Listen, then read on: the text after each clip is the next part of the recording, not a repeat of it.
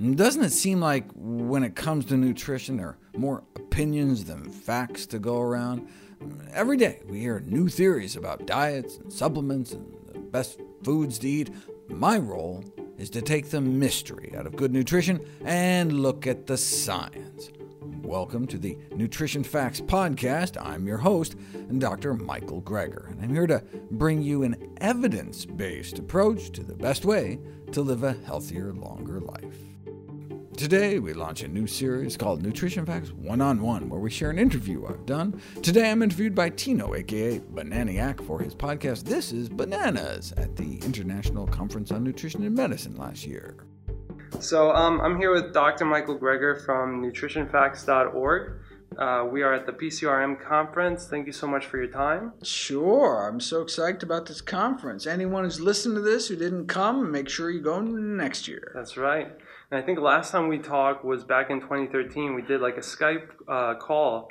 You had your beard back then. No beard anymore, especially were, it's summertime. I don't know how I did it. And you were bobbing your head back and forth, and I was like, "What is he doing?" But I think you were on a Cocaine. treadmill. That's what. No, it was uh, right. It was treadmill. Yeah. Right. All right. Cool. Well, I got some um, questions for you. My first one is, you go through so many studies every year what are some of your favorite studies that kind of stick out to you that you would recommend people to really look at if they're interested in the power of plant-based nutrition? Every single study that I love goes right up into a video on nutritionfacts.org. I mean, there's no study. I mean, it's rare that a study, you know, that a good study won't make it into a video. And right. every single video has a click on the sources cited um, there's the the citations. They're hyperlinked. You can click, you download the you know PDF, read the whole thing yourself. Make sure I didn't take anything out of context or anything. But I mean, it's critical that you know anytime someone said, look, if it's you know you're buying a toaster or something online. Mm-hmm. Then you know some random opinion of some stranger might make a difference to you. It's right. like, oh, you, you like the red one, fine, okay. But when it comes to the health and well-being of your family, like literally life or death choices, then like what someone told you at the gym to eat or what's you know some checkout line magazine or something. It's like if there's ever anything in life to make a decision based on evidence right? I mean it should be your health well-being of your family right?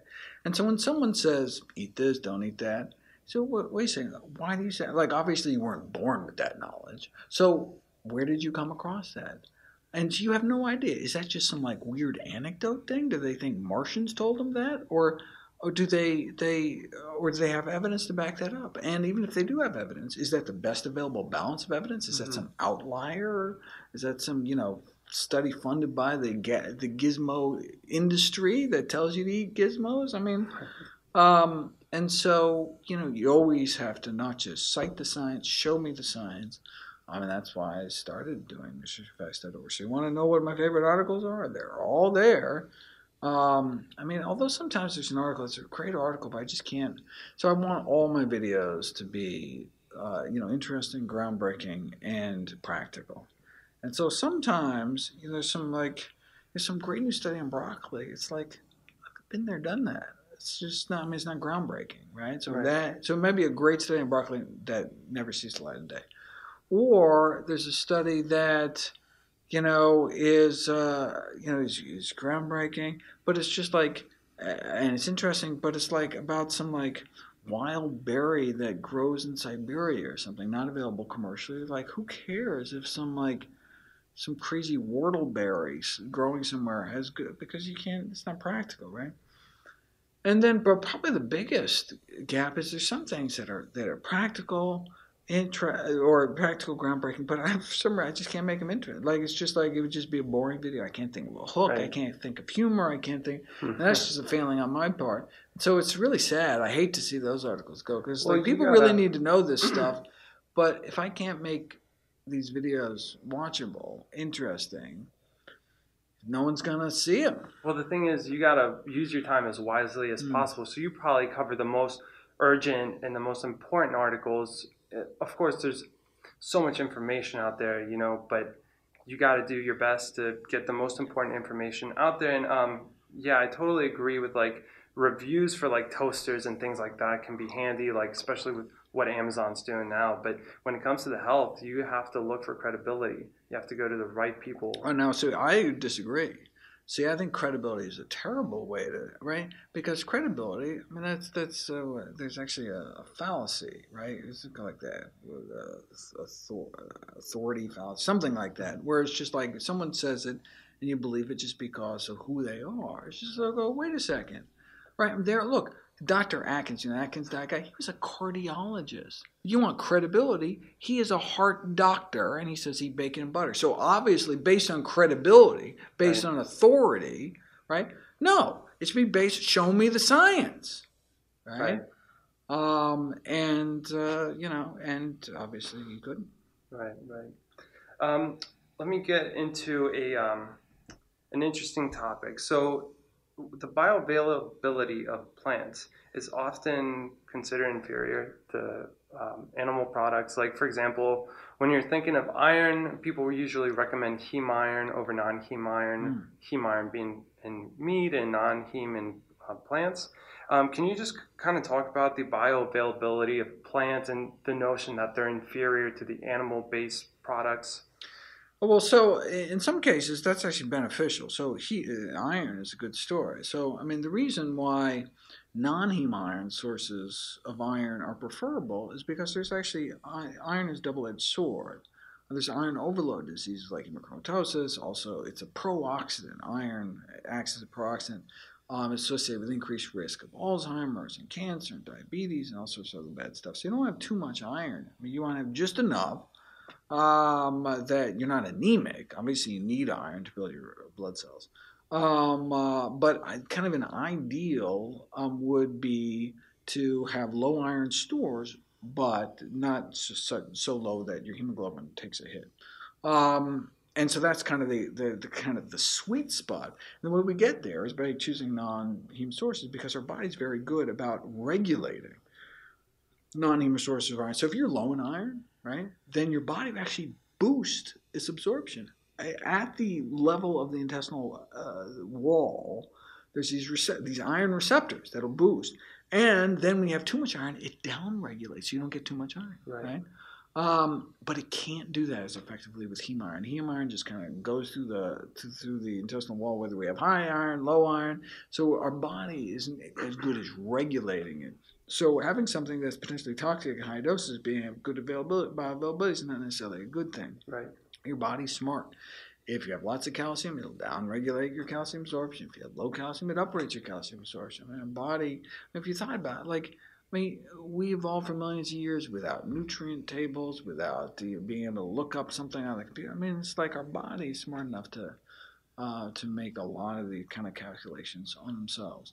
I mean, look, you know, like so bioavailability. How about of calories? Bioavailability of calories are lower in plant foods, right? Because mm-hmm. plant foods, calories are stuck. Whole plant foods, they're stuck inside cell walls, right? Cell walls are only found in plants, right? We have bones to hold ourselves up. Plants have fiber to hold themselves up. Cell walls are indigestible. We don't. They're made out of cellulose. We can't digest cellulose. Our good back gut bacteria can, and so we eat whole plant foods. We have this wonderful uh, these all these probiotics to, to feed our, our good gut flora, but um, a lot of those calories just make it all the way through us. Um, and so, you know, we make these calculations like, well, like almonds theoretically have this many calories, but if you actually have, find how many calories are actually not flushed down the toilet, it's actually significantly low, about 20% lower, right? That's a lot of, and yeah. so it's actually good that there's less bioavailability, right? And so, um, I mean, uh, so I mean, if you think about our leading cause of death and disability, are we dying from deficiency diseases or diseases of dietary excess? So, when's the last time you heard of someone dying kwashiorkor or pellagra or beriberi or scurvy? Versus, have you ever heard of anyone dying from heart disease, diabetes, high blood pressure, like all these? I mean, it's like, right. what are we, right? I mean, so, so I mean, so uh, we want to. So most of the stuff people are eating, we want less absorption.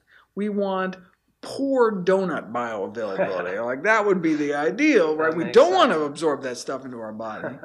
Um, but unfortunately, actually, the bioavailability of refined carbs, like you know white flour, white rice, is really high, and that's bad. High glycemic index it gets absorbed super quickly. um, supranaturally quickly, meaning our bodies just weren't designed to handle it. How about when it comes to protein? Um, you often hear that uh, plant proteins um, incomplete. It doesn't have all the essential amino acids It's that we need. It's just not true. I mean, it's just simply not true. Anyone says they say, "Oh, I'm sorry. What amino acid is is not there? What essential amino? acid? There's only one food in the diet that's actually an incomplete protein. It's an animal protein. It's called gelatin. Um, gelatin doesn't. There's like you could not live off of gelatin, but you would actually become protein deficient because it's actually missing essential amino acid. But all plant foods have all. In fact, that's where essential amino acids come from. The only reason that a steak has essential amino acids, they're essential, meaning you can't make them. The cow can't make them. The cow got them from plants. Right. All essential amino acids come from the earth. And so we can kind of cut out the middle cow, right? Go straight to get it from the source. All Right. essential amino acids come from plants and, micro, and microorganisms. Um, they don't come from animals. That by definition, they're, they're, we can't make them. They, these animals can't make them. Plants can make them, Right. though, and we can get all we need. And they just come in different ratios, but they're all Different there. ratios.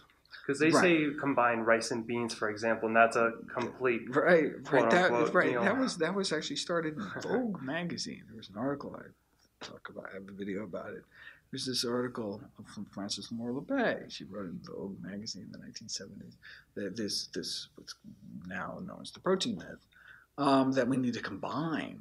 You know, to, because yes, they all have all their essential amino acids, but some are low in lysine, some are low. in- So you complement, you eat rice, beans, you you know, um, and this just simply, I mean, we, now know it's simply not true. In fact, it wasn't even true at the time, and she, poor Frances Moore Lappé since apologized and um, feels really bad about it. But, um, but yeah, I mean, it's just so. So basically, your body does it for you. So you know, one day you eat something with high lysine, um, and then the next day you eat something that with a low lysine. Like your body, you're basically sloughing off about 90 grams of protein every day just from your digestive tract and secretions. So there's all these uh, amino acids can mix and match with whatever you eat. Oh, you ate something low with lysine. You ate something like, uh, high in lysine last week. Well, we just buy that way, boom, Right.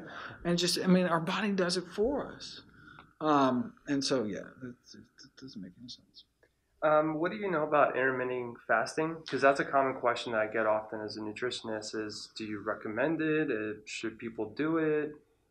Yeah, so um, in my uh, in my next book, we have December 2019, I'll have a whole chapter on intermittent fasting, also a chapter on water only fasting, and you know, and so there's lots of ways to do it. So intermittent fasting is kind of broad topic. There's kind of like the five two or alternate day fasting, or this the kind of um, uh, the kind of five twenty five, uh, the uh, kind of uh, fasting mimicking diet, um, and uh, and the question is, are there um, benefits even without caloric restriction from um, uh, you know, kind of once in a while, kind of giving your body that stress of a certain amount of period, whether it's 16 hours or 24 hours or longer, um, whether that has um, health benefits, and that's something that I'm deep in in in the in the weeds on right now. I'm looking forward to doing lots of videos about it. Um, I've been seeing an increase in interest in vegan ketogenic diets, and Yeah. a lot of people are really interested in them. I was wondering if I could have your take on them. If you think they're healthier, Nutty. I mean, it's just ridiculous. It's crazy. It's like the anti-diet, right? Mean, it's just like, right? Right. It's just like, I mean, to me, it doesn't make any sense because, like, what, what are you eating? Are you eating lots of oils that would make it uh, ketogenic? You know, I, I'm just wondering. it's, a, it's like, I mean, if there's one thing that there's like the most uncontroversial thing in all of nutrition science is eat more fruits and vegetables, right? I mean, like, Right. like nobody disagree. I mean, nobody. Okay, and like that's the first things they had. I mean, don't eat, don't eat fruit. So, global burden disease study, uh, funded by the Bill and Melinda Gates Foundation, the largest study of disease risk factors in the world, found the number uh, estimated the number one dietary risk factor for death on the planet Earth was what? You're saying, oh, what? Soda, processed meat? No, inadequate fruit consumption. Not eating enough fruit kills more people than anything else we're doing in our diet on Right. the planet Earth. right. Right, and I think number two is sodium too. But I mean, inadequate. Like, Mhm. come on. Yeah. And so, any diet that says eat less fruit, you're like, It's a red you flag. need a you need a mountain of evidence to to to to, to convince me, right? And they don't have any.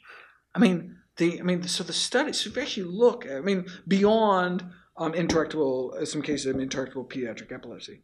But even like the, what about brain tumors? Even the brain tumor data is terrible. Like these people, the things that they hold up. Like, look, and even if it worked for brain tumors, so does chemotherapy. Should we eat chemotherapy shakes every day? Like, it makes no sense. Let right? me ask you, because Lee Crosby, um, a former uh, classmate of mine, we were talking about ketogenic diets being helpful for people with epilepsy and seizures. Yeah. Do you feel like maybe a vegan ketogenic diet could be used for that, or do you feel Oh like well, there's so other ways? so there's some real so um, about thirty percent of cases. I mean, depending on what the cause of seizures are, these pediatric epilepsy cases are uh, are basically drug resistant.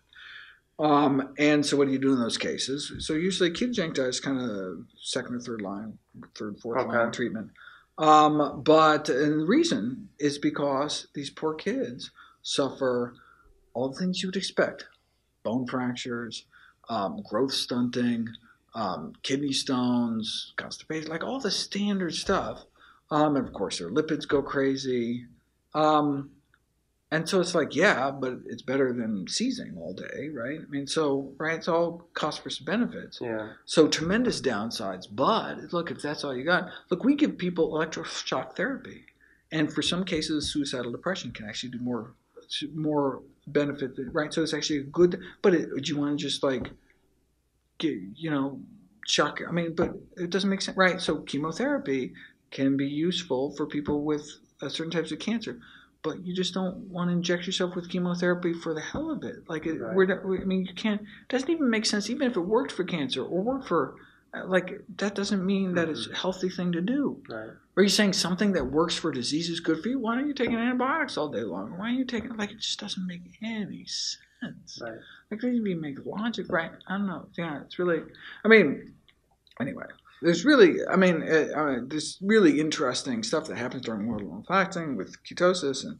Um, could help with uh, you know decreasing hunger and things. I mean, there's some legitimate research questions out there, but um, like disease reversal, like is there a case of ketogenic diets reversing heart disease? Right? Until there is, I mean, come on. I mean, plant-based diets just win hands down. I mean, people are literally dying. Well, let me ask you something. This is the extreme case. Mm. So there's a medical doctor by the name Shawn Baker. Have you heard of him? No. Um, he eats an all carnivorous meat diet, Okay. um, and he's put up his blood work. Unless and from die of scurvy. Raw meat? that's what I'm meat. saying. Right. Yeah. it's raw meat. You can get sc- I mean, because raw meat has vitamin C. And um, he put up his blood work. Right. Yeah. Right. He put up his blood work, and he had high glucose levels. His LDL was really high. Um, but what do you think of diets like that? Like he's just claiming that people should be eating a carnivorous diet. Well, man, he's putting himself at risk, and he's and what's worse is, I mean, look, if he wants, he can do it. Look, he wants to smoke. There are people who smoke cigarettes, right? You want to smoke cigarettes, fine, but telling people smoking cigarettes is healthy for them, that's where I draw the line, right?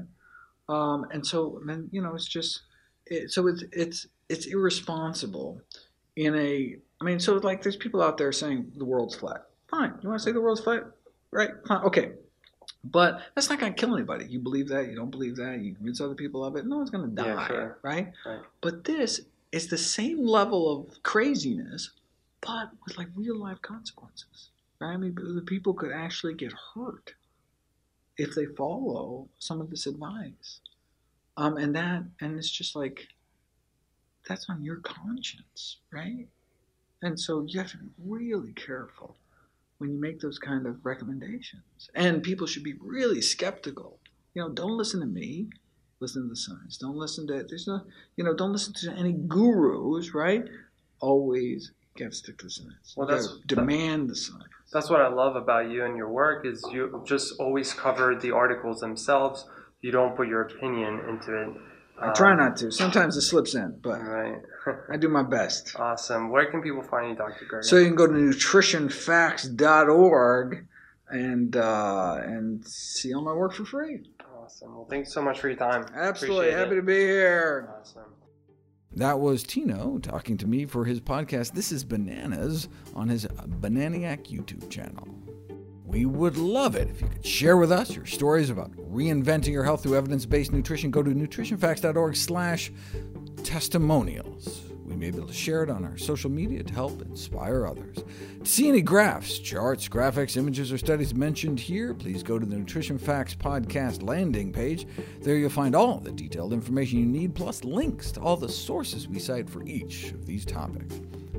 For recipes, check out my How Not to Die cookbook. It's beautifully designed with more than 100 recipes for delicious and nutritious meals, and all the proceeds I receive from the sales of all my books goes to charity. NutritionFacts.org is a nonprofit, science based public service where you can sign up for free daily updates on the latest in nutrition research via bite sized videos and articles. Everything on the website is free. There's no ads, no corporate sponsorship, uh, strictly non commercial. I'm not selling anything. I just put it up as a public service, as a labor of love, as a tribute to my grandmother, whose own life was saved with evidence based nutrition. Thanks for listening to Nutrition Facts. I'm your host, Dr. Michael Greger.